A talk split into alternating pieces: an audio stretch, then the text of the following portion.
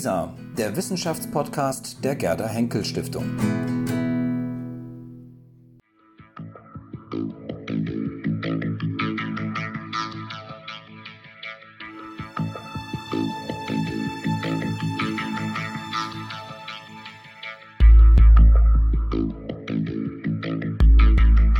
Ja, ich freue mich sehr, wieder einen Gast bei, zu Gast bei Lisa zu haben. Es ist ein altbekannter Gast der Lisa-Redaktion. Wir kennen uns schon länger. Christoph Kappes. Hallo, Christoph Kappes. Hallo.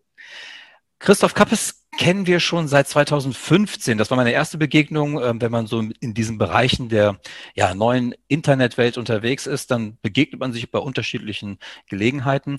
Und wir haben uns mal kennengelernt. Das war bei den Merkur-Gesprächen in Berlin damals. Da ging es auch um das Internet, äh, wie sich das sozusagen gerade von der äh, Plattformperspektive her entwickelt. Ähm, wir haben daraufhin auch mal ein Interview bei Lisa geführt. Ähm, da ging es vor allem auch um die Fragen, ähm, wie werden sozusagen diese Plattformen gemanagt? Haben wir es da mit demokratischen, mit möglicherweise monarchischen oder autoritären Systemen zu tun inzwischen?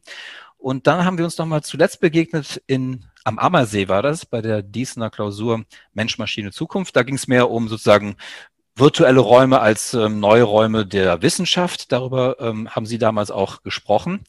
Ja, und da haben wir immer wieder mal einen Austausch und zuletzt haben wir auch nochmal telefoniert und dann äh, kam uns die Idee, das könnte vielleicht auch nochmal interessant sein, jetzt nochmal zu schauen, was ist eigentlich sozusagen aus diesem Versprechen geworden, dass das Internet auch von Beginn an sozusagen in sich hatte, dass man hier eine große Freiheit hat, äh, dass sich die Dinge möglicherweise, ähm, dass sie zur Demokratisierung von Öffentlichkeit beitragen können und so weiter und so fort. Ähm, und ja, wie sieht das heute aus? Ist dieses Versprechen wirklich eingelöst worden oder das ist sozusagen die Leitfrage unserer ähm, heutige ähm, Diskussion, unseres Gesprächs. Ähm, soziale Medien äh, von der Utopie zur Dystopie. Fragezeichen. Wir stellen das nicht fest, wir fragen das und ähm, wollen am Ende sozusagen eben dahin kommen, eine ja, Ist-Schau auf die sozialen Medien vor allem äh, zu leisten, zu schauen, was ist daraus geworden, wie verhält man sich heute da, was ist möglicherweise kritisch, was ist auch wiederum gut gelaufen. Das wäre so roundabout so ähm, das Programm heute, worüber wir sprechen wollen. Einverstanden? Von meiner Seite aus ja. Wenn es jetzt ins Publikum ging, müssten wir ein bisschen warten. Wunderbar, okay. Ja, dann fange ich gleich mal an, ähm, Herr Kappes, mit der ersten Frage. Ähm, die Genese des Internets. Sie sind ja selbst so sieht man auf ihrer Internetseite Internetpionier. Ähm, sie sind Autor, aber sie sind auch ähm, äh, Digitalmanager. Und ich würde sie so sagen, ich habe sie immer so begriffen, dass sie jemand sind, der im Internet sozusagen unterwegs ist, auch aus unternehmerischer Perspektive. Aber sie sind auch jemand, der das Internet eigentlich von Beginn an mit denkt und äh, sozusagen als einen sozialen Raum, als einen neuen virtuellen Raum der Öffentlichkeit immer mitgedacht haben und dazu sich auch immer wieder geäußert haben und nach wie vor äußern. Und ähm, das ist, glaube ich, so die Expertise, die Sie mitbringen in dieses Gespräch. Und wenn wir das ähm, jetzt uns nochmal von der Genese her anschauen, wir wollen gerne so ein bisschen historisch an die Sache herangehen. Ähm, wenn Sie sich erinnern als Internetpionier, wie Sie auch selbst von sich sagen, ähm, mit was verbinden Sie sozusagen den Beginn des Internets? War das die große Freiheitsursuppe? Also ich habe das zunächst gar nicht so gesehen, weil für mich war das zuallererst einfach nur wieder vernetzte Computer und das kannten wir schon aus der Mailbox-Szene der 80er, also sowas wie Fidonet beispielsweise. Ähm, ich habe, ähm, als, sag mal, als ich in, in Deutschland äh, tätig war, habe ich diesen Blick auf die kalifornische Ursuppe zum Beispiel gar nicht so gehabt. Aber heute ist natürlich klar, dass da, wo es äh, entstand, äh, an verschiedenen Stellen der Geist schon die Idee war von Freiheit. Ähm, man sieht das auch daran, wie zum Beispiel eine Organisation wie die European Frontier Foundation gegründet wurde oder wie damals, das war ja schon Mitte der 90er, äh, John Perry Barlow dieses ähm, Internetmanifest gemacht hat, dass man da schon versucht, äh, ein, eine Art Raum gesehen hat, einen Cyberspace, den man möglichst frei von äh, Mächten halten wollte. Ne? Das war aber schon eigentlich die zweite Stufe. Die erste Stufe, denke ich, fing damit an, dass man gemeinsam vor der Unix-Maschine gesessen hat und gemeinsam gecodet hat und völlig begeistert war mit dem, was möglich war. Also sicherlich auch eine, eine Technophilie auf der einen Seite, aber auch ein gemeinsames Erleben, das unterschätzt man vielleicht auch. Also wenn man gemeinsam an Code arbeitet, wenn man äh, wie beim Brückenbau verschiedene Schnittstellen baut, die dann miteinander kommunizieren müssen oder wenn man einen technischen, eine technische Ebene von jemand anderem benutzt, das ist natürlich auch eine gemeinsame, äh, ein gemeinsames Erleben. Ähm, genauso wie, da sehe ich eine Parallele zum, zum Lesen, zum Buch auch, in dem Moment, in dem man vor der Maschine, und das waren ja damals viele Aktive auch, also Leute, die auch selber programmiert haben. Wenn man vor der Maschine sitzt, dann hat man manchmal den Eindruck, man ist wie so, heute würde man sagen, vor einem weißen Word-Dokument und kann sich die Welt so konstruieren, wie man sie gerne hätte. Das ist in gewisser Hinsicht auch ein Rückzugsraum, aber eine, eine konstruktive Tätigkeit, die viele Leute ja bis heute auch anspricht, ohne dass sie darüber groß reflektieren. Mhm. Nun geht es uns ja vor allem heute sozusagen zu schauen, ähm, was das Internet für die Kommunikation im Wesentlichen bedeutet. Und ähm, wenn Sie das jetzt so beschreiben, diese Anfänge, dann bekommt man den Eindruck, das war am Anfang vielleicht ähm, ja ein großer Spielraum, eine große Spielwiese, ein Spielplatz für Techniker. Sie haben es gerade selbst gesagt, ähm, also Leute, die wirklich da in der Lage waren, komplexe Schnittstellen zu denken und die ja. auch ähm, zu realisieren, herzustellen und so weiter. Ähm, war das damals schon auch so mitgedacht, das könnte mal was anderes werden. Es könnte sozusagen sich jenseits dieses sehr, sehr beschränkten Publikums, wenn man so möchte, ähm, sozusagen hat es das Potenzial gehabt, mehr zu werden. Sie haben schon gesagt, es gab diese Fido-Gruppen, es gab ja auch immer so Newsgroups, die man sich, wo man sich praktisch, glaube ich, damals ähm, mit einklinken konnte, um regelmäßig so, ja, so Letter zu bekommen, so, so eine Art Brief zu bekommen, in dem über bestimmte Themen dann diskutiert wurde, gechattet wurde. Ich glaube, chatten war wahrscheinlich damals, oder wie, wie, wie, wie lief die Kommunikation eigentlich am Anfang? Hm. Also ich glaube, man muss die Anwendersicht von in der institutionellen Sicht und auch einer politischen Ebene auseinanderhalten. Also was ich eben beschrieben habe, ist natürlich eher so eine Anwendersicht, der vor seiner Maschine sitzt und im Team gemeinsam irgendwas entwickelt. Mhm. Es gab natürlich insgesamt, ich sage mal, politisches und wissenschaftliches Umfeld. Ähm, ähm, das war natürlich schon im, sag ich mal, im universitären und im militärischen Bereich ursprünglich schon Teil dieser Ursuppe. Und das Internet war nie frei von, von Macht oder, oder Geld, nicht? sondern im Gegenteil, es ist viel ja auch mit staatlichen Mitteln auch entstanden. Ähm, das mal vorweg. Aber es gab eine Zeit, wo man gemeinsam, ähm, so wie man es auch aus der Mailbox-Zeit kannte, gemeinsam ähm, bestimmte Foren ähm, betrieben hat und darin diskutiert hat oder was man heute kaum noch kennt, List-Server als eine frühe Form der Gruppenkommunikation. Heute man würde man vielleicht sagen, das WhatsApp der 90er. Äh, da konnte man sich anmelden und dann konnte man äh, jedem, der an diesen Server was geschrieben hat, äh, die Antwort äh, mitlesen, die dann alle verteilt wurde oder wöchentlich oder täglich in sogenannten Digests verteilt wurde. Ähm, das war schon äh, dann die nächste Stufe. Nicht? Das World Wide Web kommt ja dann ein bisschen später und äh, an der Stelle ähm, beginnt es dann auch mit auf der einen Seite eher privaten oder wissenschaftlichen Veröffentlichungen, aber da geht natürlich auch schon eine Medialisierung von Massenmedien los. Die ersten äh, Massenmedien sind Mitte der 90er ans Internet gegangen. Das kann man heute noch sehen mit sehr süßen, heute würde man wirklich sagen, sehr süßen, bunten, sehr schriftgeprägten, mit wenig Bildmaterial ausgestatteten Websites. Mhm. Da sind wir schon fast schon bei dem ähm, Thema der Massenmedialisierung. Da würde ich gleich noch zu kommen. Vielleicht noch zuvor nochmal. Ähm, wenn Sie sich die Kommunikation anschauen, wie die damals sozusagen in diesen ja, sehr rudimentären Formen verlaufen ist. Gab es damals schon beispielsweise sowas, beispielsweise war das Thema, dass man, wie man kommuniziert, also gab es Verhaltensregeln? Gab es ähm, sozusagen eine Art Regime, ähm, wer sozusagen ähm, da den Hut auf hat und eben auch bestimmt, wie kommuniziert ja. wird und so weiter? Also ja. ist das sozusagen eigentlich mit von Anfang an dabei gewesen oder ist die, mit diesem Begriff der Freiheitsursuppe auch gemeint gewesen, dass jeder eigentlich so frei reden konnte, wie er wollte und ähm, dass es da eigentlich keine, ich sag mal heute ganz böse, Zensur gab in irgendeiner Form? Also es gibt immer auf der einen Seite technische Rahmenbedingungen, es gibt auch kulturelle Rahmenbedingungen. Also der Admin, der Super-Admin darf alles, der entscheidet auch über Zugang, so wie es beispielsweise bei Mailboxen äh, war es schon eine Auszeichnung, wenn man überhaupt die Telefonnummer bekam, um sich irgendwo einmailen zu können. Ja, ich rede jetzt von vor Internet.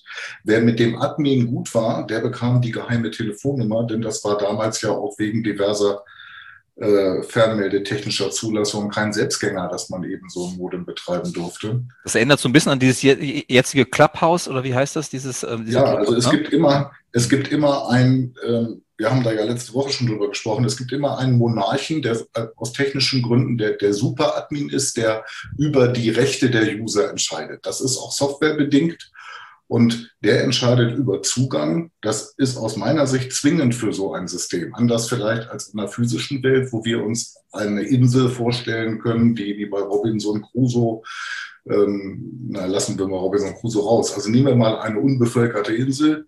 Ähm, diesen Zustand gibt es in der Technik nicht, weil dieses Artefakt, das fremden Leuten Kommunikation ermöglicht, hat immer diese Stellung des einen oder der einen Organisation, die alles beherrscht und die dann auch entweder selbst Regeln festlegt, implizit oder explizit, oder eben dann auch, dass dann da in der Gruppe entsprechende Regeln entstehen. Also sowas wie eine Netiquette ist häufig eine gemeinsam erarbeitete Regel, die man dann gewissermaßen copy-paste-mäßig in verschiedenen Foren ausprobiert und modifiziert hat.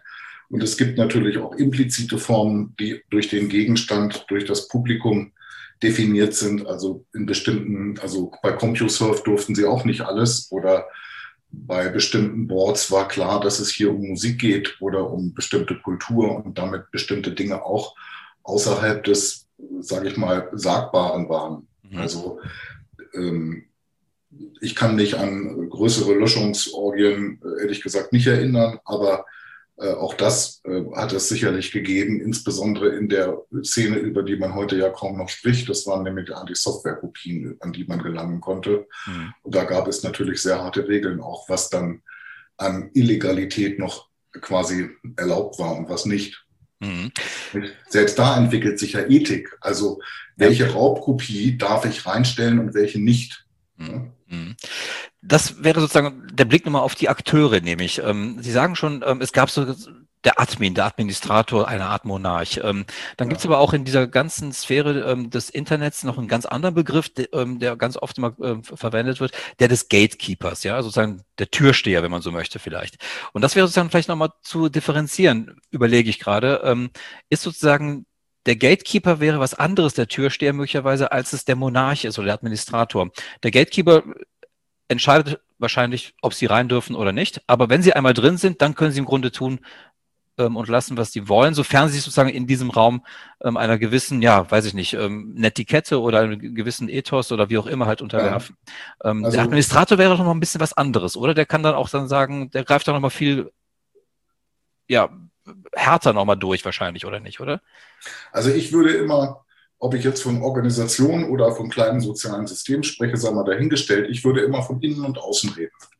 Der Gatekeeper ist jemand, der anders als ein Administrator oder ein Betreiber ähm, Reichweite außen erzeugt und den Kontakt zum Kunden hat. Also jemand, der tatsächlich außerhalb steht, aber eine Position hat, die für drinnen sehr wertvoll ist, weil er nämlich Kunden zuführt. Also Google beispielsweise. Und der Klassiker ist Google. Mhm. Das kann aber auch, was gerade aktuell diskutiert wird, ein Lieferando werden gegenüber Gastronomen, weil solche Plattformmodelle irgendwann aufgrund von sogenannten Netzwerkeffekten halt größer, größer, größer werden, eine sehr starke Stellung bekommen, dann auch diesen, wir nennen es Traffic bei sich bündeln und dann eine Position bekommen, wie sie bei anderen dann ökonomisch gesehen Margen abschöpfen oder eben auch das Publikum, wenn man es jetzt nicht ökonomisch sieht, auf bestimmte Themen äh, steuern kann oder eben auch nicht steuern kann. Das, also ich sehe den Gatekeeper als eine, äh, jemand, der eben vor dem Tor steht und Publikum reinlässt oder äh, rauslässt oder sogar darauf aufmerksam macht, indem er mit dem Megafon trötet. Mhm, mhm. Ja, okay, das wäre eine wichtige Unterscheidung, während der Administrator eben sozusagen dann der thront über dem Ganzen, würde man da vielleicht sagen, oder? Ja, der Administrator ist, äh, ist derjenige, der ähm, vielleicht nicht der Monarch ist, aber derjenige, der für die Burg äh, die Schlüssel in der Hand hat und entscheiden kann, wer jetzt Nachschlüssel bekommt und wer in welches Zimmer darf. Das ist natürlich insofern ein bisschen verwirrend für mich, ähm, weil ja zu Beginn sozusagen das Internet und auch ähm, später die sozialen Medien eben sehr stark äh, sozusagen ähm, behaftet waren oder das mit einem großen Versprechen sozusagen verbunden waren, nämlich dem Versprechen einer Demokratisierung von Öffentlichkeit, einer, dem Versprechen der Partizipation an Debatten, die möglicherweise sonst nur in Talkshows Prominente untereinander führen oder in ähm, äh, wo vielleicht ähm, bestimmten ähm, Persönlichkeiten ein Forum in Zeitungen geboten wird, wo man sich äußern kann und so weiter und so fort. Ähm, jetzt kollidiert das so ein bisschen damit, dass wir auf der einen Seite dieses Versprechen haben, Partizipation, Demokratisierung, auf der anderen Seite offenbar die Strukturen ja gerade das ja offenbar nicht hergeben, sondern eher sozusagen sehr, ähm, ja, ähm, autoritär wäre vielleicht zu viel, aber doch in einer gewissen Weise monarchisch eher sozusagen organisiert ist das ganze Netz. Mhm. Wie kriegen Sie das zusammen? Na, es sind halt verschiedene Ebenen. Also so wie wir eben bei der, ich sag mal, internen Sicht waren, wer welche Ebene von, von Zugriffsrechten vergibt, oder eine externe Sicht, wer ist Gatekeeper, gibt es auch eine interne Sicht, wo überraschenderweise alle formal gleich sind. Also jeder kann sich einen, sagen wir mal, Twitter-Account einrichten, das geht ja sehr schnell, oder Instagram oder Pinterest oder was auch immer. Ähm, und hat dann formal gesehen die gleichen Rechte wie äh, beispielsweise eine berühmte Figur wie, na, sagen wir keine Namen. Also das ist tatsächlich das Faszinierende. Alle sind gleich, jeder kann jeden blocken, jeder kann jeden retweeten. Ähm, und in dieser Gleichheit entstehen natürlich auch dann wieder Ungleichheiten. Und das ist das Faszinierende. Der eine hat oder die eine hat viele Follower oder weniger, hat viel Resonanz oder weniger, viel Kritik oder viel Zustimmung. Und dann sind wir dabei, dass natürlich diese Online-Kommunikation oder diese Online-Öffentlichkeit eigentlich ja gar nicht als getrennte Öffentlichkeit gesehen werden kann. Das ist, glaube ich, ein 90er-Jahre-Bild, sondern das ist eine bestimmte Interaktionsform einer gesamten großen oder vielen kleinen Mikroöffentlichkeiten, wo die Akteure sozusagen kommunikatives Kapital mitbringen. Also bei Twitter mhm. sieht man es sehr deutlich. Da ist dann, während man in der, ich sag mal, Twitter-Urszene noch sehr viel äh, literarische Kleinstexperimente mit Kurztexten gemacht hat, da sind ja auch wunderschöne Bücher entstanden, ist das heute sehr stark dominiert eben von klassischen Medienakteuren, Comedians, ähm, Journalisten beispielsweise, die ja Namen mitbringen, die auch hohe Reichweiten mitbringen und natürlich auch von Massenmedien, die sehr viel Inhalt einsteuern. Das darf man auch nicht vergessen. Ähm, das ist ja auch die ökonomische Position vieler Verlagshäuser, dass wenn sie nicht die Inhalte beisteuern würden, es vielleicht ein bisschen anders aussehe für Fest. Mhm. Also das sind schon auch, ich, mir fällt es schwer, das Wort Machtpositionen so zu artikulieren, weil ich glaube, das macht nicht unbedingt was Schlechtes ist, aber man sieht schon, dass die, die Chance, sozial, politisch wirken zu können, natürlich nicht für alle gleich ist. Mhm. Ähm, dazu fällt mir halt ein, dass ja die ähm, großen Plattformen der sozialen Medien ja auch ähm, sozusagen das belohnen, ja. Also das wird ja sichtbar gemacht ähm, durch diesen entweder blauen Haken oder man kriegt so ein anderes blaues, weiß nicht, was da alles gibt, äh, eine Flamme oder ich weiß nicht, äh, ich kenne mich da gar nicht so gut aus, aber ähm, das wird ja belohnt. Also das heißt, das wird ja sozusagen auch von den ähm, Plattformadministratoren so eine Art Hierarchisierung ja auch vorgegeben und ähm, äh, das macht ja im Grunde auch schon eine Struktur, denke ich, aus, ähm, wenn man eben über Macht sprechen möchte in den sozialen Medien, die ja im Grunde oft mit dem Versprechen verbunden waren, dass, wie Sie gerade sagen, hier von gleich zu gleich diskutiert wird oder miteinander ausgetauscht wird. Naja, nehmen wir mal das Beispiel blauer Haken. Sicherlich, da hat jemand durch technische Konzepte etwas, eine Nutzungsmöglichkeit vorgegeben, die von vielen Leuten wahrgenommen wird, die diese Chance haben. Aber das Interessante ist ja auch, äh, wenn er sich hier als Herr geriert, sozusagen, dass andere dieses Herrsein anerkennen, weil sie eben dem, dem blauen Haken Bedeutung zuweisen. Mhm. Glaub, genau der blaue Haken ist ein wunderschönes Beispiel dafür, dass die Bedeutung ja völlig unklar ist. Also niemand weiß genau, aus welchen Gründen Twitter blaue Haken vergeben hat. Twitter hat es beispielsweise ausgesetzt. Es gibt ich dachte immer, das ist eine Zahl, also es hängt an den Followern, dachte ich aber, nein, oder? Nein. nein. Ah ja, also, okay. Ähm, das ist kein quantitatives Kriterium, würden Sie sagen. Nein, nein, nein, nein. Also mein blauer Haken war schon sehr früh da. Weil man irgendwie auf, ich, man weiß es gar nicht, es wird einem auch gar nicht mitgeteilt. Das ist das Interessante, nicht? Also das ist eigentlich eine unsichtbare Macht, die hier etwas tut, was ja eigentlich nur ein paar farbige Pixel in der Darstellung fremder PCs sind und wir konstruieren daraus etwas sozial. Also das sind völlig faszinierende Dinge, die da passieren, die mich auch immer wieder verstören. Also ich habe es zu Anfang überhaupt nicht verstanden, wenn Leute das nicht als fair empfanden, wenn ich als jemand mit blauem Haken jemand anderes einen drüber Kommentar mache. Das wirkt herablassend, weil der blaue Haken eben immer verbunden wird mit oben sein und nicht vielleicht Celeb sein, das auch nur Pizza ist und mal berühmt wurde durch einen Shitstorm vor sieben Jahren. Nicht? Solche Figuren gibt es dann nämlich auch, die dann mal Relevanz hatten und noch einen blauen Haken tragen. Also wir, wir konstruieren das ja, wir glauben auch, was mir auch passiert, weil ich einen blauen Haken habe, müsste ich mich erwartungskonform verhalten. Also ich glaube, der blaue Haken, wie vieles andere auch, ist ein Beispiel dafür, wie Plattformen dafür sorgen, dass Erwartungen im Sozialen koordiniert werden und Erwartungen dann auch Realität werden oder manchmal auch scheitern. Das, das ist der Punkt. Es geht um Erwartungskoordination dabei. Das ist interessant. Ähm, das klingt so ein bisschen ähm, das, äh, auch nach einer Form der Disziplinierung sozusagen von Charakteren. Und das spricht, und Charaktere würde der zweite, das zweite Stichwort sein. Er spricht eben auch dafür möglicherweise, dass wir Rollen spielen. Ähm, gut, jeder Soziologe wie Irving Goffman würde sagen, wir spielen immer Theater und wir spielen dauernd Theater überall. Ja. aber hier offenbar haben wir jetzt ja nochmal mit einer ganz anderen Form, das wäre auch nochmal ein anderer Schwerpunkt in unserem Gespräch, der persönlichen Identität, der persönlichen Rolle, die man übernimmt, ähm, haben wir hier nochmal ein ganz anderes Feld vor uns. Ähm, Im virtuellen Raum würde man vielleicht, ja, ich habe das mal mir aufgeschrieben, als wir mal im Vorgespräch waren, ähm, Sie haben den Begriff des virtuellen Existenzialismus in den Raum geworfen. Das fand ich sehr spannend, denn ja. Ähm, ähm, das würde im Grunde, wenn man anschließt an diese diese äh, philosophische ähm, Richtung des Existenzialismus, dass man sozusagen in eine Situation hineingeworfen ist, ähm, die erstmal auch ähm, vielleicht erstmal als Freiheit wahrgenommen werden kann, aber gleichzeitig muss man diese Freiheit laufend durch Handeln in irgendeiner Form auch immer wieder sozusagen ähm, bestätigen, diese Freiheit. Und das ist ein sehr harter Kampf, den man da möglicherweise führt. Und ähm, ja. da findet man auch Anschlüsse an Foucault, wenn es dann auch gerade um Disziplinierung geht, um das wieder äh, an den Anfang zu führen. Also genau.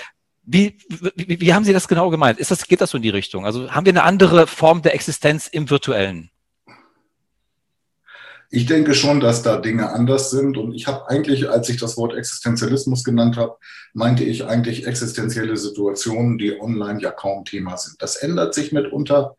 Also beispielsweise ein Tod im nahen, äh, in einer nahen Verwandtschaft oder im Freundeskreis wird in der Regel nicht ähm, sage ich mal, therapeutisch angemessen im Digitalen behandelt. Da macht man dann einen Satz, neuerdings, dann dürfen andere Leute schwarze Herzchen machen. Das ist eine rituelle Form von mhm. ähm, Bewältigung, die ja auch gute Gründe hat. Das hat ja Gründe, warum so etwas so sozial äh, routiniert und standardisiert erfolgt, weil es allen Beteiligten viel äh, erspart auch. Ähm, aber ich denke, vieles von ähm, sage ich mal, der dunklen Seite des Lebens findet ja ähm, online kaum statt. Also sich zu offenbaren in aller Öffentlichkeit äh, und private Probleme auf den Tisch zu tun, seien es nun Arbeitslosigkeit oder psychische Krankheiten oder Todesfälle, das gerät in Teilen der des, des Online-Wesens sozusagen gerät das auch zur Kultur wieder, das zum Thema zu machen, also sich zu orten, bestimmte Krankheiten zu thematisieren. Und das finde ich auch sehr schön. Ähm, insgesamt denke ich aber, das war mal die These, dass es sich auch um ein Verdeckungsmedium handelt, in der man äh, eine Schauseite zeigt, während die Rückseite äh, verdunkelt bleibt. Ja. Mhm, mh, mh. Das Thema Rolle ist auch sehr interessant, weil es gibt eben zum Teil Rollenspielende ähm, Menschen, die so explorativ mit ihrer Figur umgehen, die dann eine Kunstfigur sich ausdenken oder versehentlich zu einer Kunstfigur werden oder obwohl sie Kolumnist bei einer Tageszeitung sind, behaupten, sie seien eine Kunstfigur. Da finden ja schon sehr viele Rollenwechsel statt. Man sieht aber tatsächlich bei Journalisten und auch bei Wissenschaftlern, in welche ständigen Konflikte sie geraten, weil sie eben äh, versuchen kenntlich zu machen, in welcher Rolle sie kommunizieren, was ihnen regelmäßig missrät. Das missrät eigentlich jedem, ähm, weil sehr hart in der Rolle zu bleiben oder sehr weit rauszugehen, ist eben auch schwierig aus verschiedenen Gründen. Und ähm, ich glaube, das ist auch eines der Hauptprobleme auf Social Media, dass dort verschiedene Sphären mit verschiedenen ähm, Sprechweisen und Sprachbenutzung, verschiedene Vorkenntnisse gewissermaßen aufeinanderprallen und dabei auch noch versuchen, Rollen einzuhalten oder Rollen zu brechen. Hm. Ja, und ich denke, gerade beim Thema Rolle ähm, haben wir es ja mit unterschiedlichen Ebenen hier zu tun. Auf der einen Seite könnte man ja sagen, wir spielen die Rolle ähm, oder wir nehmen eine ganz andere Identität an im sozialen, also in, in, im Netz, ähm, möglicherweise anonym oder irgendein Kunstname und so weiter. Das heißt, man ist sozusagen nicht mit der realen Person, die man im realen Leben darstellt, sozusagen ähm, in eins zu setzen. Man kriegt das nicht zusammen, sondern das ist verdeckt.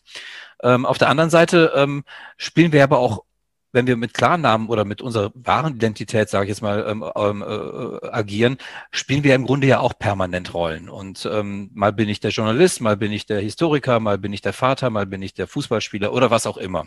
Das heißt, wir müssen ja ständig sozusagen dieses Rollenspiel ähm, üben. Äh, aber auf der anderen Seite ist gerade jetzt, auch wenn wir bei der Gegenwart so ein bisschen ankommen, ähm, der, der, das Verlangen sehr groß, ähm, dass man authentisch möglichst man selbst sein soll. Also dass man sozusagen eben keine Rolle mehr spielt, sondern dass man sein Innerstes nach außen kehrt und das ist sozusagen auch eine sehr harte Währung. Da ist jemand sehr, sehr authentisch. Ähm, wie sieht das im Netz aus? Kann man überhaupt im Netz tatsächlich authentisch sein, wenn wir davon ausgehen, dass das Netz sowieso eine virtuelle Sphäre ist und nicht die reale Sphäre, in der wir uns sonst bewegen? Also Authentizität ist ja ein schwieriges Konzept, weil jemand, der ist und sich gibt, weil wir müssen es ja von außen messen und nicht nach seinen inneren Zuständen. Das ist ja kein innerer Zustand, sondern eine äußere, eine äußere äußerlich erkennbare Form. Ähm, ja in dem Moment, in dem er ist, dann ist er, wie er ist. Also mhm. äh, wann ist jemand authentisch und wann nicht? Ich denke, das kann man nicht so einfach sagen. Man sucht als Beobachter nach Unstimmigkeiten, nach ähm, impliziten, nicht stimmigen ähm, Phänomenen sozusagen. Ähm, diese Authentizitätserwartung hätte ich jetzt nicht. Jeder Mensch hat personalen Kern sicherlich. Jeder Mensch hat aber auch Facetten und je älter er wird, desto eher ist er imstande, auch reflektiert oder auch unreflektiert in, in gewissermaßen frühere psychische Zustände zu gehen. Ähm, viele nutzen das und spielen das auch. Genau das macht ja diese spielerische Kommunikation. Mhm. Das ist ja das Irritierende mitunter. Bei einem ganz schnellen, kurzen Medium wie Twitter sieht man das, dass es die ernsten Figuren, auch die gehen manchmal ins, ins Spiel, also im Sinne des spielerischen Menschen und nicht des Regel, Regelkommunizierens. Ähm, diese Wechsel sind, glaube ich, normal und sie sind auch sehr hilfreich, um die eigene Identität äh, zu erkunden, ja? äh, sie auch zu, zu formen und, und, im Gespräch weiterzuentwickeln. Also ich bin eher ein Freund von einer, einer prozessualen Sicht. Also da ist ein Vorgang, wie sich jemand entwickelt von A nach B nach C nach D als zu gucken, da ist er jetzt und ist er der, der er vorher war, weil das ist eine Illusion. Niemand ist gleich derjenige, der er vorher war, sondern mhm. er ändert sich. Mhm. Das ist auch die große Chance, denke ich, an Social Media, dass man an bestimmten Stellen eben auch selber damit spielen kann. Aber man bricht dann Rollen, man ähm, stört Erwartungen, man kann Menschen auch sehr verstören in herkömmlichen Kontexten. Das ist zum Beispiel ein Thema, was mir immer Schwierigkeiten macht, weil ich spiele ja auch gern und das ist im ökonomischen Kontext schwierig, weil man die Figuren nicht äh, auseinanderhalten kann und nicht genau weiß, wer das eigentlich dahinter ist. Das, das verunsichert und das stört eigentlich Erwartungssicherheit. Ne? Also Rollen sichern einfach Erwartungen und schützen auch diejenigen, die in der Rolle sind, gegen Erwartungen Dritter, die sie abwehren möchten. Mhm. Aber ich bleibe nochmal bei dem Authentischen, denn ähm, das ist schon eine Beobachtung, die jetzt meine ganz persönliche ist. Ähm, dass sich, wenn wir jetzt so ähm, auf die mhm. gegenwärtige Nutzung der Medien, dieser sozialen Medien uns ähm, so ein bisschen ähm, verlagern, ähm, gerade jetzt beispielsweise Twitter, ähm, dass es offenbar als ein großes Problem inzwischen ähm, wahrgenommen wird, dass dort wir einen Kanal haben, wo auch viel ähm, Beleidigungen beispielsweise ähm, vorgenommen werden, wo viel Hass irgendwie auch gestreut werden, äh, äh, gestreut wird, ähm, wo Leute sich verletzt fühlen. Und ähm, da hat man schon den Eindruck, dass ähm, hier eben nicht mehr eine Rolle gespielt wird, sondern dass man versucht sozusagen ähm, oder dass man aus sehr persönlichen Motiven heraus handelt, ähm, aus sehr persönlichen Motiven heraus fühlt und ähm, das eben auch dann sehr deutlich ähm, kenntlich macht. Also ähm, das Mitteilen von Verletztsein, von ähm, sich beleidigt fühlen, ja. ähm, ähm, Opfer von ähm, Attacken zu sein und so weiter. Das sind ja sehr, sehr authentische Gefühle, die offenbar die Nutzer und Nutzerinnen da haben. Und die werden doch sehr, sehr offen kommuniziert, oder? Also ich, ich werde mich hüten, das zu verallgemeinern. Es gibt sicherlich viele Personen, die, sage ich mal, auch mal instrumentell kommunizieren die das, was sie da kommunizieren, mit der Absicht auf bestimmte Wirkungen tun. Das passiert im Übrigen auch in allen politischen Lagern. Da wird im Grunde ein Tweet, Tweet fabriziert. Der kommt ja nicht, nicht aus der Hüfte, sondern an dem kann man auch eine halbe Stunde basteln und man kann auch zehn Entwürfe machen oder 20 und dann mal den einen gelungenen schicken. Also das hat was Instrumentelles. Man erzeugt eigentlich ein mediales Artefakt, so würde ich das schon sagen obwohl es immer noch eine starke Oralität gibt. Also es gibt ja eine Diskussion darüber, was ist daran literal und was daran oral.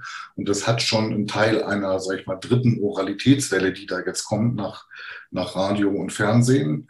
Aber es hat eben auch was mit kleinen medialen schriftlichen Artefakten zu tun, die eben produziert werden, damit sie bestimmte Wirkung erzielen. Und die Ökonomisierung, so wie sie eben in der Kultur im Großen passiert, wenn Bestseller geschrieben werden, in voller Absicht, industriell, nach Plots, nach Verfahren, nach Subgenres, das passiert natürlich im Kleinen auch auf Social Media.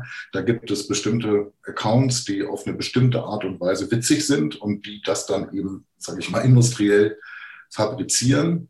Ähm, ich glaube aber, dass vieles von dem eben durch das, durch die Form erzeugt wird, also durch, dadurch, wie die Plattform strukturiert ist. Und dabei sehe ich nicht nur Algorithmen, die ja nun seit 15 Jahren rauf und runter diskutiert werden, die im Übrigen auch keineswegs immer nur verstärken, was schon da ist, sondern häufig auch das Gegenteil reinspülen und dadurch auch Konflikte erzeugen. Ich sehe das Problem eher in, in der Kombination aus Plattformkonzeption und menschlicher Kommunikation. Also beispielsweise Politisierung ist ein Thema, so schön Politik ist, aber je stärker man in politische Stellungnahmen geht, desto heftiger wird auch der Konflikt. Ähm, was ich mit Sorge beobachte, ist der Versuch, durch Abstraktionen konkreten Problemen aus dem Weg zu gehen. Das schaue ich mir seit einiger Zeit unter dieser Perspektive an und stelle fest, egal was passiert, es kann ein Sack Reis umfallen, es wird von irgendeiner Seite verallgemeinert und in irgendeiner Art und Weise abstrahiert, also aktuelle Diskussionen, Staatsversagen, ja oder nein, mit Begriffen, die aus bestimmten Kontexten kommen, die sozusagen frameartig bestimmte Ideen auslösen, also neoliberale Staatsversagenskritik gegen äh, genau den Gegenstandpunkt, wo dann Staatsversagen durch bestimmte Ressourcenentziehung der öffentlichen Sphäre erzeugt wird. Also ein einziger Begriff wie Staatsversagen wird, ohne dass er wirklich durchdrungen, diskutiert und definiert wird, eigentlich nur benutzt, damit man ihm, an ihm entlang politische ähm, ähm, Stellungen ausprobieren kann und am Ende immer natürlich das wiederfindet, was man vorher schon gesehen hat. Mhm. Das ist, glaube ich, tatsächlich ein menschliches Problem. Ähm, und das liegt daran, dass die Kommunikation auch prinzipiell offen ist. Also so ein ein, ein Thread ist ja nicht, nicht einfach nur eine Sequenz von, von ähm, Äußerungen, sondern das ist eigentlich eine Baumstruktur, die manchmal über Tage fortgesetzt wird, so rhizomartig sich verästelt wie eine riesige Baumwurzel und die an bestimmten Stellen dann verebbt, an anderen Stellen vielleicht ein bisschen weiter blinkt, die aber nie formal geschlossen wird. Und das ist, glaube ich, ein Hauptproblem, dass Kommunikation anders als in Massenmedien nicht formatiert ist. Also sie hat kein definiertes Ende, sie hat keine Moderation. Auch das, was in Massenmedien stattfindet, also bestimmten Online-Publikationen, ist ja eigentlich im kommunikativen Sinne gar keine Moderation. Also was da Community Management tut, ist eigentlich eine Art sagen wir, kommunikationspolizeiliche Maßnahmen, aber häufig ja nicht jemanden aufzufordern, einen Standpunkt zu klären, es nochmal in freundlichen Worten zu versuchen, mhm. jetzt mal jemand anderes zu Wort kommen zu lassen. Die klassischen Moderationstechniken werden Online-Moderation genannt, sie sind aber eigentlich keine Moderation im klassischen Sinne. Mhm. Es handelt sich um kommunikationspolizeiliche Rollen. Ein starkes Wort, das würde ich gleich nochmal ähm, gerne aufnehmen wollen, aber zuvor noch einmal doch, ähm, was Sie gesagt haben, ähm, ich würde das noch ergänzen, was es eben nicht ist. Es ist eben vor allem findet diese Kommunikation in einem Raum statt. Also sozusagen, wenn wir im Realen unterwegs sind, haben wir in unterschiedlichen Räumen, in denen wir uns bewegen oder Situationen, in denen wir uns bewegen, ähm, nehmen wir auch möglicherweise andere Rollen oder unterschiedliche Rollen ein. Aber wenn wir jetzt beispielsweise Twitter nehmen, dann haben wir einen Raum, das ist Twitter. Und ähm, ich glaube, das wäre so eine Frage. Also reduzieren diese sozialen ähm, Medien sozusagen unsere Identität, unsere Rolle letztlich auf eine, weil wir uns in diesem einen Raum eben so verhalten, wie wir es wie wir es dann in dem Fall tun. Also wir haben nicht die Möglichkeit, den Raum zu wechseln und dann eben eine andere Rolle anzunehmen, sondern wir müssen im Grunde dann, oder ja, ich habe das Gefühl, es kommt viele dann immer vor das Problem, ähm, dass man der Rolle, die vielleicht jemand hat oder die man von jemandem wahrnimmt, beispielsweise ein Journalist, der vielleicht ein Feuilleton schreibt und so weiter, oder ein ähm, oder auch eine, eine Wissenschaftlerin, die wir vielleicht vom Vorträgen kennen ähm, in der Universität, ähm, wenn wir die plötzlich dann bei Twitter erleben, dann kriegen wir das offenbar manchmal nicht ganz zusammen. Und selbst diese Akteure und Akteurinnen müssen sich dann überlegen, naja, wie agiere ich jetzt hier eigentlich? Bin ich jetzt hier weiterhin die Wissenschaftlerin? Bin ich hier nach wie vor der Feuilleton-Redakteur? Oder spielt da doch mehr von meiner eigenen Persönlichkeit oder, oder zusätzlich die anderen Facetten, die ich habe, spielen die da mit rein. Und ich kriege das eben nicht getrennt, weil ich den Raum nicht wechseln kann, sondern ich bin immer diesem Raum verhaftet und habe das Problem, ähm, die unterschiedlichen Facetten, die ich möglicherweise habe, auch dann in unterschiedlichen Situationen dann auch eben entsprechend ähm, ja dann äh, zu haben oder die darzustellen. Ja, also ich sage es ungern, aber das ist die Frage, was man unter Raum versteht. Also mhm. ähm, aus meiner Sicht handelt es sich um eine Software, vielleicht ein Medium, das natürlich für alle gleich ist, aber dass es nicht der eine Raum ist, sieht man schon daran, wenn man sich einen Tag später unter einem zweiten Namen anmeldet und anderen Leuten folgt, dass man was ganz anderes sieht. Also mhm. ich habe da eher das Bild von ähm, hochgradigen Vernetzungen von Öffentlichkeiten. Also es gibt so eine soziologische Netzwerktheorie, wo bestimmte soziale Graphen entstehen und dann gibt es eben Stellen, an denen Übergänge sind, so Gateway-Knoten, wo Leute Verbindungen herstellen zu anderen äh, Szenen sozusagen. Und es gibt natürlich auch das Große, wenn ein Böhmermann losschlägt und jemand anderes dann äh, womöglich ein Politiker oder äh, wen hatten wir gerade, einen Epidemiologen in Debatten bringt, dann gucken alle. Also dieses Ding ist hochdynamisch und kann durch Erregungszustände im Grunde ad hoc einen völlig anderen Zustand annehmen. Ähm, ich habe da kein Bild von dem einen Raum. Und wenn man das aus der Interaktionstheorie sich anguckt, dann wäre Raum auch eher nur eine, eine Stelle, in der man die Erwartungen hat, ähm, bestimmte soziale Interaktionen so zu machen, dass sie von anderen wahrgenommen wird und wiederum zu anderen erwartungskonformen ja, führt. Das stimmt zwar, aber da würde ich doch nach wie vor nochmal noch mal dran festhalten. Ähm, ist es denn nicht so, dass ich, dass der Raum eben doch immer derselbe ist, sondern dass ich dann sozusagen genötigt bin, andere Rollen zu, also sozusagen andere ähm, ähm, äh, Accounts sozusagen dann zu öffnen. Also ich muss praktisch, ich kann den Raum eben nicht wechseln, sondern ich kann höchstens einen anderen Account ähm, aufmachen in diesem Raum und mich dann da eben anders benennen um dann eben ja. auch dann andere Wirklichkeiten in diesem virtuellen Raum dann wahrzunehmen. Mit, mit Folgeproblemen, ja. Also für mich ist ein Raum etwas, was sich ständig neu äh, konstituiert sozusagen, also mhm. anders als ein physischer Raum. Da mhm. ist eine öffentliche Toilette, eine Kirche, was auch immer. Da gehe ich rein, da gehe ich durch die Tür, dann bin ich in dem Raum und ich kann auch wieder rausgehen. Und das ist auch klar, das sehe ich an den Bänken und äh, an anderen Dingen, dass es eine Kirche ist. Die hat eine Widmung, die ist seit Jahrtausenden kulturell geprägt, was dort passiert ähm, dass ich mich auf dem Fußballfeld anders verhandle, also im Stadion als Raum, als in der Kirche, ist, glaube ich, auch klar. Ähm, das ist in, in sage ich mal, Online-Räumen nicht so, weil die, es gibt A, keine lange kulturelle Prägung, wie sie benutzt werden. Mhm. Anders als bei Garagen, äh, öffentlichen Toiletten oder Kirchen. Mhm. Es gibt B, äh, in der Regel keine ganze, keine Klarheit über die Erwartung, ähm, wer mit wem worüber kommuniziert und wie er kommuniziert. Auch das ist eigentlich nicht äh, sag ich mal, fixiert. Man würde eigentlich von Institutionen, Institutionen sprechen, also institutionalisiert. Ähm, und durch der Raum, dadurch, dass der Raum durch Interaktion meines Erachtens erst entsteht, verändert er sich auch ständig. Ja. Mhm. Ähm, wenn ich jetzt das Beispiel nehme, dass ich ähm, eben weil ich nicht aus, aus den, den Erwartungszusammenhängen anderer herauskomme, einen zweiten Account aufmache, habe ich hier das gleiche Problem, das hatte ich ja auch schon versucht und andere, dass ich dann natürlich mich wieder entscheiden muss, wem folge ich eigentlich und mit wem kommuniziere ich und was abonniere ich. Und dann reproduziere ich entweder die alte Person, mhm. was nicht wirklich sinnvoll ist, oder ich muss mich entscheiden, wie denn diese neue Person ist.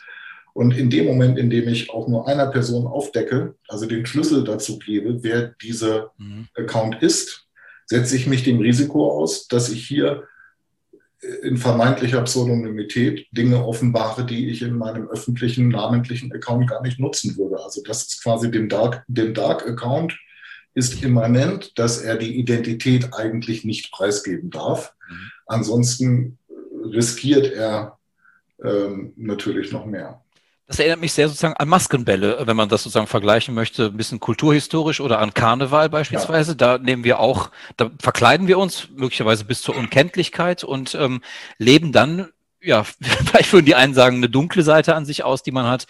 Die anderen sagen aber vielleicht einfach dann pure Lebensfreude, weil wir uns im Grunde frei machen von dem, was wir sonst an sozialen Fesseln im Alltag sozusagen wahrnehmen. Also das wäre das so ein Bild, ähm, sozusagen, dass die sozialen Medien sind ähm, ähm, der ständige Karneval, der ständige Maskenball? Ja, der Maskenball wäre ja noch ein schönes Beispiel. Denkt man an Venedig und schöne Musik, aber tatsächlich hat es in der Praxis häufig auch eher äh, Schulhofcharakter, nicht? Also wenn man dann die Schlüssel hat und weiß, wer wie kommuniziert, dann zeigt sich eine Seite, die man gar nicht sehen möchte. Also was sich da an ähm, ich sage mal, kleinen Gehässigkeiten und Häme zeigt. Also ich würde jetzt nicht von Hassrede reden. Das ist für mich eine sehr, Hass ist eine sehr, sehr starke Emotion als Gegenstück zur Liebe. Aber ich sage mal so, Häme, Unflätigkeiten, Unfreundlichkeiten äh, finden dann in einer Art und Weise statt, äh, die, glaube ich, auch klimatisch äh, stört und eben tatsächlich nicht abgesondert ist vom Rest, weil die gleichen Personen mit verschiedenen Masken auf das gleiche Gewölle in der Mitte des Raumes schauen. Also dieser, diese, diese Idee, man könne mit einem Zweitaccount ähm, gewissermaßen ähm, äh, Klartext sprechen, das Wort ist ja auch schon mhm. kontaminiert, mhm. ähm, äh, ist, ist ein, eine aberwitzige Idee, weil natürlich äh, alle darauf schauen, die im eigenen Kreis äh, Relevanz haben. Mhm. Ja, und ähm, kontaminiert ist, glaube ich, auch ein äh, wichtiges ähm, Stichwort vielleicht, ähm, denn man, äh, wenn man das beobachtet, sozusagen, wie sich ähm, Kommunikation im, beispielsweise bei Twitter inzwischen entwickelt hat, ähm, hat man schon den Eindruck, es gibt viele ähm, kontaminierte Felder oder es gibt viele Bereiche, wo man ähm, laufend auf irgendwelche Minen treten könnte oder äh, wo, wo es einfach, ja, wo es einfach richtig schwierig werden kann und wo man persönlich große Probleme bekommen kann, wenn man sich ja. daran beteiligt. Und da haben Sie ja eben noch gesagt, es gibt sozusagen die Kommunikationspolizei. Ähm, meine Frage wäre halt sozusagen, ist die Kommunikationspolizei tatsächlich in dem Fall der Administrator, von dem wir am Anfang gesprochen haben, also sozusagen der Organisator des Ganzen oder derjenige ähm oder diejenige, der darüber steht und das Ganze überwacht?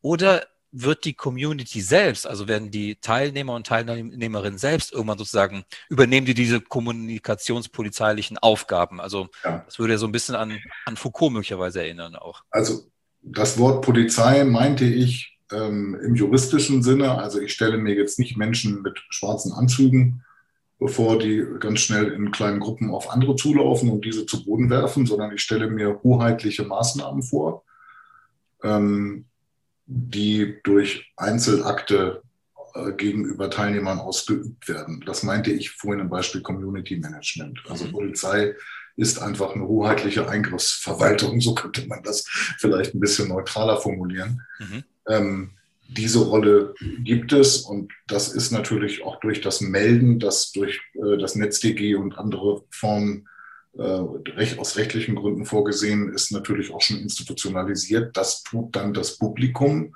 und nicht jemand, der hoheitliche Aufgaben hat. Das Melden ist aber eigentlich wie die Strafanzeige eben das, was das Publikum tut und noch nicht der hoheitliche Eingriff in die Rechte Dritter. Also Melden ist noch keine Polizei. Ähm, ja, aber ähm, ist denn sozusagen, ist denn, ähm, also ist vielleicht keine Polizei sozusagen in diesem klassischen ähm, äh, Akt, den man ja, bürokratische Akte oder so, sondern ähm, äh, oder in der Strafverfolgung, aber ähm, so eine Disziplinierung, also so eine Selbstdisziplinierung, also so, so ein, ein, eine Art Geist oder vielleicht würde ich sagen, eine Art Ungeist sozusagen, der ähm, äh, eben dann doch so bestimmte Charaktere ausbildet oder ja. Charaktere sich ausleben können, sozusagen, weil sie dann sagen, nee, das darf nicht sein und das muss ich jetzt einfach mal melden oder das, ähm, das, äh, äh, da müssen wir jemand mal ein bisschen ähm, ins Visier nehmen und auch vielleicht entsprechend ächten. Ähm, also ich mache da gar kein Hehl raus. Also ich mache mir Sorgen um das Klima beispielsweise auf Twitter, das mitunter feindlich geworden ist, das sehr scharf geworden ist, so würde ich es mal nennen. Ich würde da auch nicht von Hassrede sprechen. Also mhm. jedenfalls, es gibt Ecken, wo das passiert, aber das insgesamt ist das ein,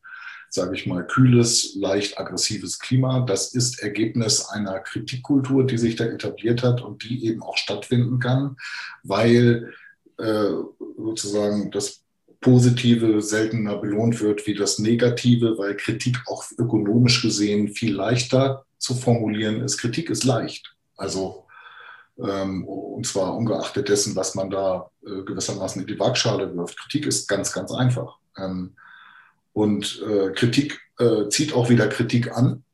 Und in dem Moment, in dem es eben diese Moderationsrollen nicht gibt, kommen die Konflikte auch nicht zu irgendwelchen Lösungen, sondern sie werden weitergetragen und äh, wachsen sich mitunter auch fest. Also man merkt das, also ich merke es immer wieder, wenn ich mit Personen spreche, die ich online als aggressiv empfunden habe. Auch mich würde man wahrscheinlich persönlich als aggressiv wahrnehmen an einigen Stellen. Dann merkt man, dass diese Personen in der physischen Realität sich komplett anders verhalten. Mhm. Das, ähm, ich würde jetzt aber jetzt auch nicht sagen, das sei, um mal ein modernes Wort zu nehmen, alles toxisch oder das seien die, äh, wie hat es der einer der ähm, Gründer von Jung von Matt gesagt, mal die Klowände des Internets. Also es sind eben nicht nur Klowände, sondern es hat beides. Und ich weigere mich ein bisschen da in dieser Polarität immer in eine Seite zu kippen, weil ich denke, dass das auch viel mit einem selbst zu tun hat, was man sieht und was man darin sehen will. Mhm. Okay, ähm, das ähm, führt mich nochmal zu, zu, der Frage, ähm, äh, wenn wir sozusagen ähm, uns anders verhalten in virtuellen Raum, als wir es im realen Raum tun würden. Ähm, die sagten gerade, viele erkennt man gar nicht wieder, wenn man die mal real trifft und dann denkt man, meine Güte, das ist der oder diejenige, die da so ähm, im, bei Twitter so ja, losfeuert, äh, möglicherweise. Ähm, ich habe schon mal von Kritikern gehört, die gesagt haben, sowas wie Twitter ist ein Raum der Triebabfuhr. Also lebt man sozusagen seine, ähm, seine Anspannung oder, oder seine viele Spannungen, die man hat, einfach dort ungehemmt aus. Also ist der virtuelle Raum inzwischen ein Raum geworden der Enthemmung, ähm, in der man praktisch ähm, einfach mal loslassen kann und ähm, vieles vielleicht einfach auch abbauen kann, was man vielleicht im realen ähm, Alltag so aufgestaut hat. Manchmal kommt das einem ja so vor, wenn man sich solche Debatten anschaut über unterschiedliche Themen, die gerade irgendwie hochkochen, ähm, dass es offenbar gar nicht mehr darum geht, sozusagen ähm, zu irgendeiner ähm, zu irgendeinem konstruktiven Austausch zu kommen, sondern eigentlich nur noch zur Abfuhr von vielleicht Gefühlen, die man aufgestaut hat wie gesagt, also ich weigere mich ein bisschen, das zu verallgemeinern. Ich würde aber schon relativ, also zeitlich relativ sagen, der Ton wird schärfer. Es gibt zunehmend genau dieses impulsive Herauslassen von Emotionen. Das ist eben auch eine Frage von Disziplinierung, nicht? Also die, ähm, das, die Zivilisiertheit, die die Schriftkultur durch ihre langen Formen und durch ihre äh, Tradition sozusagen in vielen Stellen hat. Ähm, diese Zivilisiertheit kann online mh, hm, auch hergestellt werden, aber sie kann auch relativ leicht verloren gehen, weil eben das am Ende doch die Frage ist, was man darf und was sozial äh, erwartungskonform ist. Und in dem Moment, in dem so ein äh, Teich gewissermaßen ähm, gewisse äh, Laute äh, erlaubt, äh, wird das schnell sozial adäquat. Also meine Hypothese ist ja, dass es in so einer Online-Kultur immer sehr leicht nach unten geht, aber ähm, ähm, äh, kommen wieder nach oben. Ne? Jetzt werden Leute sagen, hier oben und unten, ganz falsches Schema. Mhm. Auch darüber muss man diskutieren, aber äh, ich sag mal, ich würde es mal ein De Dezivilisierungsprozess, der ist online gut möglich und wird aber eben auch verstärkt durch bestimmte Verschärfungen von Massenmedien. Das würde ich nicht rauslassen. Mhm. Also, mhm. wenn es um so einen Begriff wie Staatsversagen geht, was ja Scheitern ist und nicht einfach nur schlecht sein, Fehler machen, mal zwei Wochen lang das nicht auf die Kette kriegen. Nicht? Also Staatsversagen ist ein sehr, sehr hartes Wort und wenn dieses Wort eben auch in Massenmedien getrieben wird oder wenn äh, bestimmte ähm, nehmen wir es mal aktuell Korruptionsskandale Thema sind, dann spiegelt sich das Ganze noch in deutlicher Schärfe nochmal auf Social Media. Mhm. Aber wie kann man sich das denn erklären? Ich meine, darüber machen Sie sich ja auch Gedanken. Warum hat sich das Klima sozusagen in den sozialen Medien so verschoben? Also wir haben ja am Anfang festgestellt, es gab so eine gewisse ähm, Zukunftserwartung, eine, eine positive, so ein Optimismus. Das kann zu mehr Partizipation, mehr Demokratisierung, mehr Verständnis untereinander führen. Ähm, wie ist das zu erklären, dass sich genau das eigentlich fast ins Gegenteil verkehrt hat. Ähm, haben Sie da eine These für? Ich meine, das ist jetzt wirklich, äh, wahrscheinlich müsste man dafür richtige Studien machen, aber vielleicht macht man sich so Gedanken, warum das sich das so verschoben hat. Wirklich, also Social Media ist ja mehr als Twitter und auch mehr als Facebook. Wenn wir jetzt mal, ich, ich drehe mich jetzt mal bewusst ins Positive, wenn wir jetzt mal gucken, was mit dem sogenannten Social Audio, also Clubhouse passiert, da sind ja Leute überrascht, dass die Flüchtigkeit der Kommunikation, die Stimme des anderen zu hören, führt ja zu einer Art von kommunikativer Flauschigkeit, die ja wirklich faszinierend ist. Mhm. Äh, natürlich auch mitunter Inhaltslehre. Das ist dann die andere Seite mhm.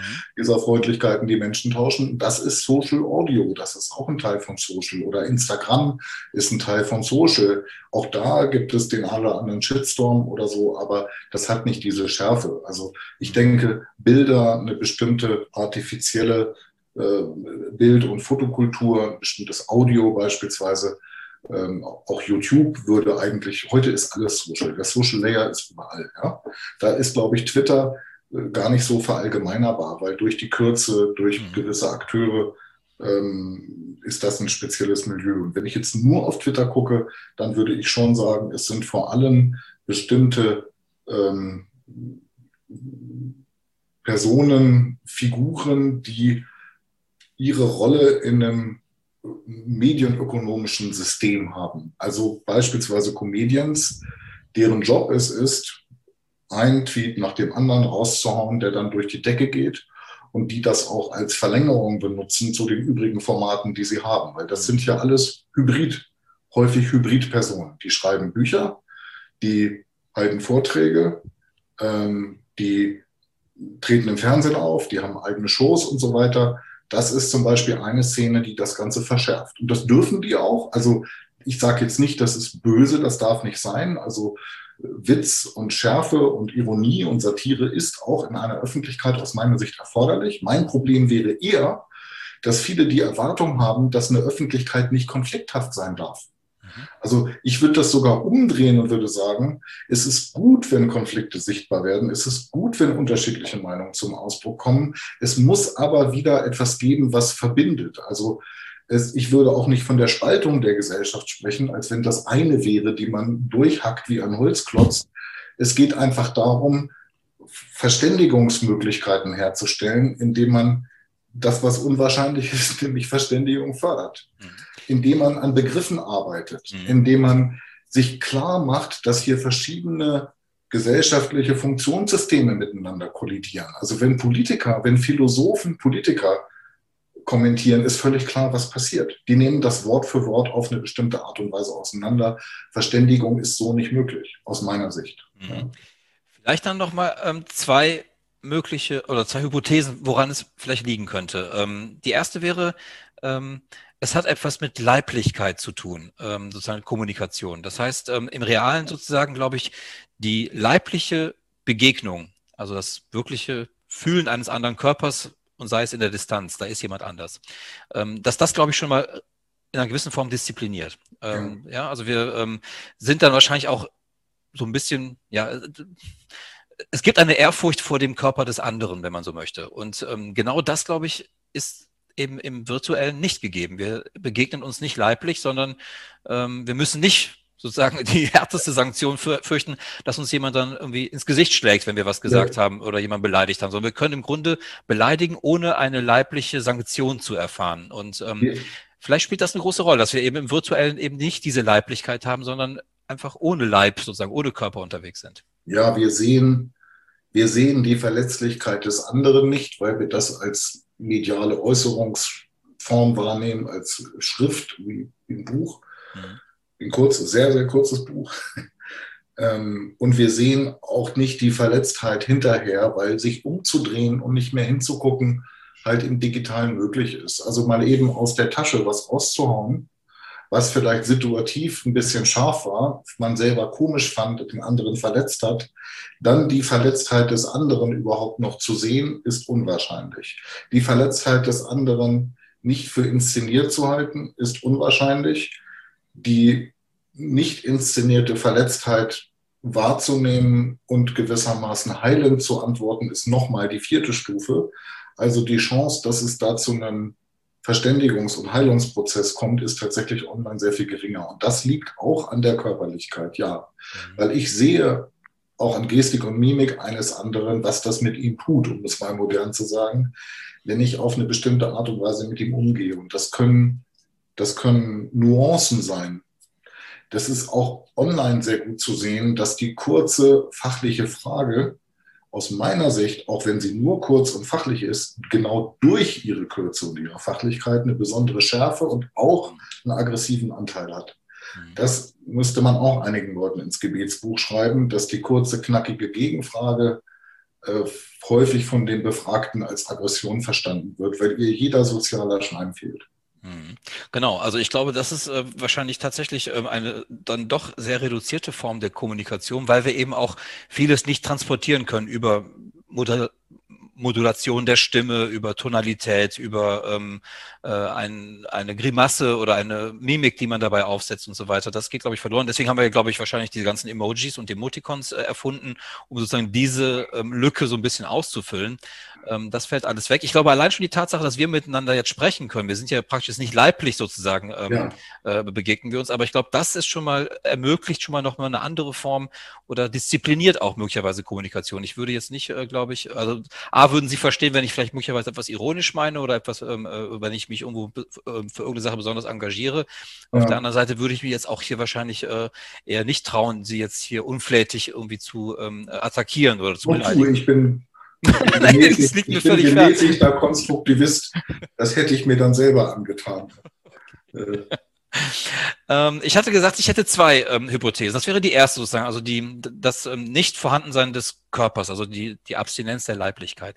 Das andere wäre, und da haben Sie im Grunde mich gerade auch nochmal drauf gebracht, ähm, ähm, das Wahrnehmen der sozialen Medien durch die klassischen Medien. Ähm, also sozusagen, dass die plötzlich wahrgenommen werden und dass sie aber auch rezipiert werden, dass sie selbst zum Gegenstand werden von Berichterstattung, von Meinungsartikeln, also dass sie selbst sozusagen zum Objekt der ja, der realen Welt insofern werden, dass man darüber spricht. Also sie sind gesprächswertig für ähm, Medien ähm, und haben inzwischen eine, ja, eine, eine äh, sozusagen in, in der Geschichtswissenschaft würde ich sagen, ist eine wirklich sehr, sehr wichtige Quelle geworden, um sozusagen unsere gegenwärtige, unsere gegenwärtige Befindlichkeit ähm, vielleicht zu analysieren oder da ein Bild ähm, zu malen.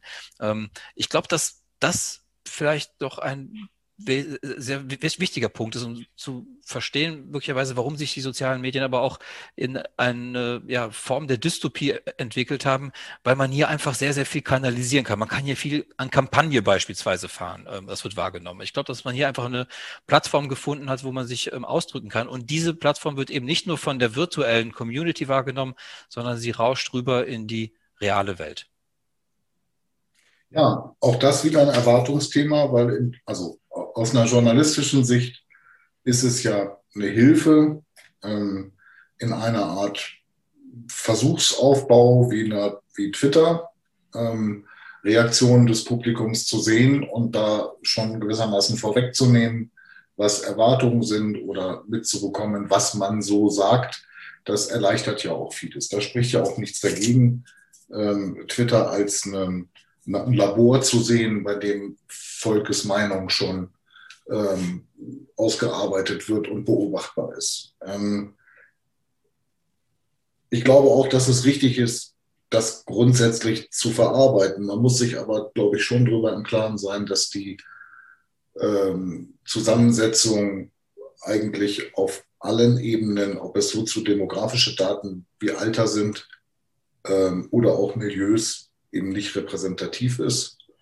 Und ähm, dieses, diese Form auch bestimmte, ich sag mal, Literalität und Bildungsniveaus auch bevorzugt. Und eine bestimmte Art zu sprechen und eine bestimmte Art Erwartungen zu haben, was ein Diskurs ist, das argumentiert werden muss und dass Argumente immer Belege brauchen. Nehmen wir mal dieses Beispiel. Das ist halt eine gewisse ähm, akademische Kultur, an der ja auch nichts Schlechtes ist, aber die verhindert natürlich, dass andere, die diese Sprachmacht nicht haben und die dieses Spiel nicht spielen können, äh, hier überhaupt gesehen werden und zu Wort kommen. Und das mm, nehme ich schon ernst. Also ich zitiere da immer gerne meine Mutter, die hat immer zu uns Kindern gesagt, ähm, ich kann nicht so gut reden wie ihr, aber das heißt ja nicht, dass ich nicht recht habe. Und das ist unser Problem, dass wir in dieser Schriftkommunikation, die dann halb öffentlich erfolgt, äh, diejenigen, die besser reden können, die schneller reagieren können, die pfiffiger sind und die vielleicht auch besser ausweichen können oder Bälle zurückspielen können oder auch nur zum Schein argumentieren, deren Stroh man besser als Mann wahrgenommen wird, obwohl er auf Stroh ist. Diese Figuren, zu denen ich ja vielleicht auch zähle, da will ich mich gar nicht ausnehmen, ähm, stehen einfach besser da und prägen auch die Kommunikation. Das muss man sehen. Ja. Mhm.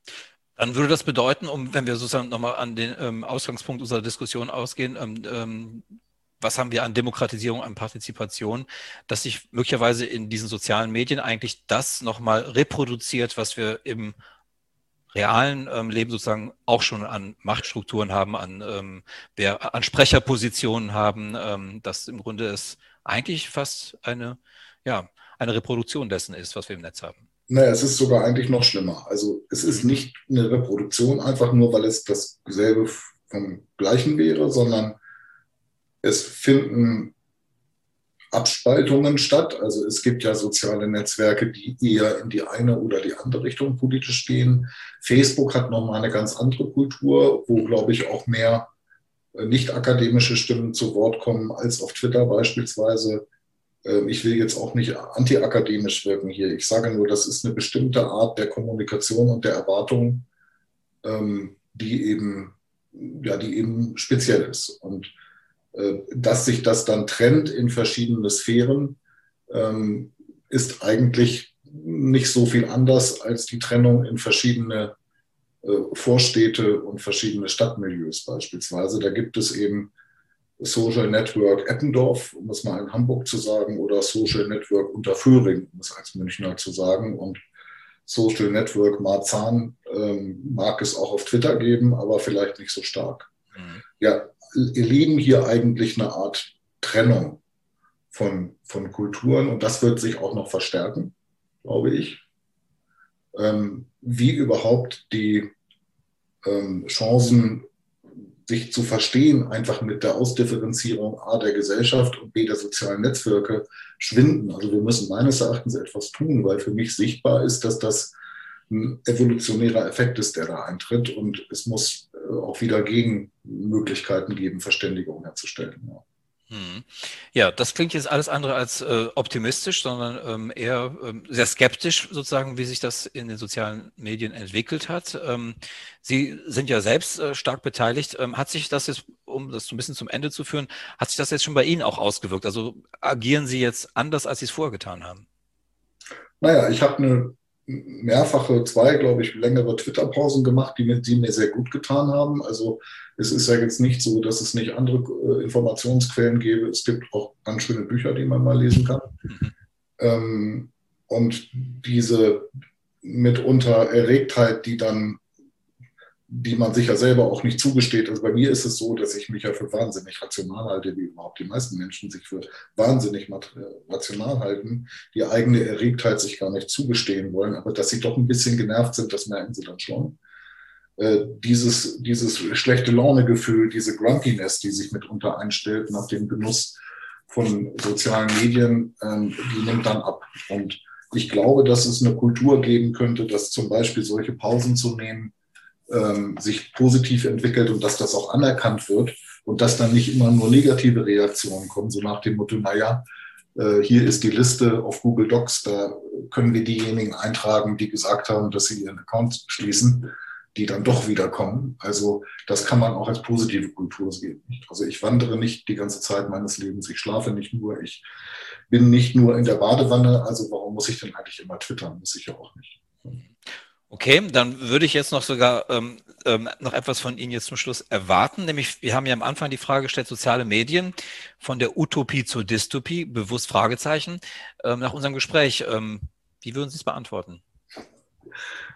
Da gibt es einen Satz aus Bielefeld, dass man die Vor- und Nachteile von solchen Entwicklungen nicht gegeneinander aufrechnen kann. Und das sehe ich tatsächlich wirklich so. Es ist bitter, es tut mir leid, das so sagen zu müssen. Es gibt positive Effekte, es gibt negative Effekte.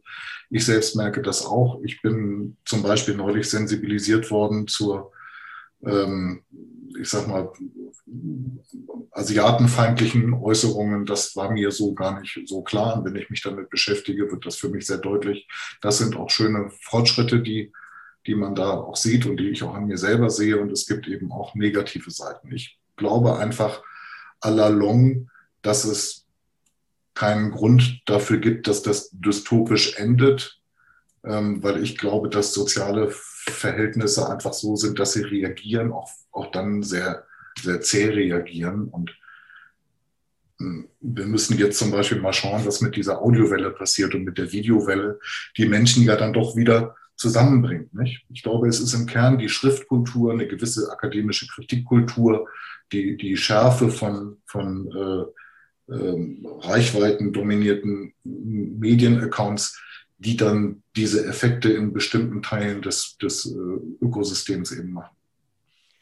Ich sehe, Sie haben sich nicht äh, auf die, sind nicht in meine Falle getappt. Ich wollte mich gerne ähm, sozusagen, im, äh, um das wiederzugeben, eine gewisse Polarität erzeugen, dass Sie sich ähm, entscheiden müssen, entweder dystopisch ja. oder utopisch. Vielleicht haben Sie das eigentlich vielleicht sogar so beantwortet, wie man möglicherweise viele andere Dinge auch betrachten sollte. Es gibt für, es gibt dagegen und da muss man etwa, etwas auch vielleicht mal abwägen und sich nicht sozusagen ähm, ja fast ähm, äh, einer Seite sozusagen ergeben und sagen nur das und nichts anderes und das verfechte ich jetzt mit aller Macht hier, ähm, sondern vielleicht ist sozusagen sozusagen ähm, immer die Abwägung da äh, ein richtiger Weg. Christoph Kappes, ich danke sehr für das Gespräch und wünsche weiterhin alles Gute und hoffentlich bis zum nächsten Mal wieder.